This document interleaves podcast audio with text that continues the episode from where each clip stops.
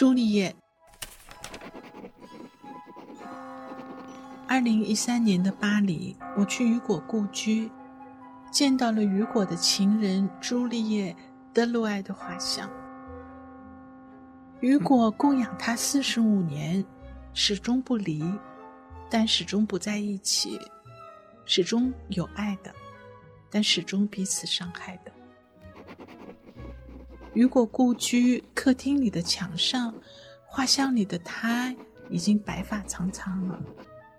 他的故事真的比莎士比亚的那个朱丽叶来的平凡吗？青春的年纪。潘红的欢颜，轻易就可以为爱相跟着死去。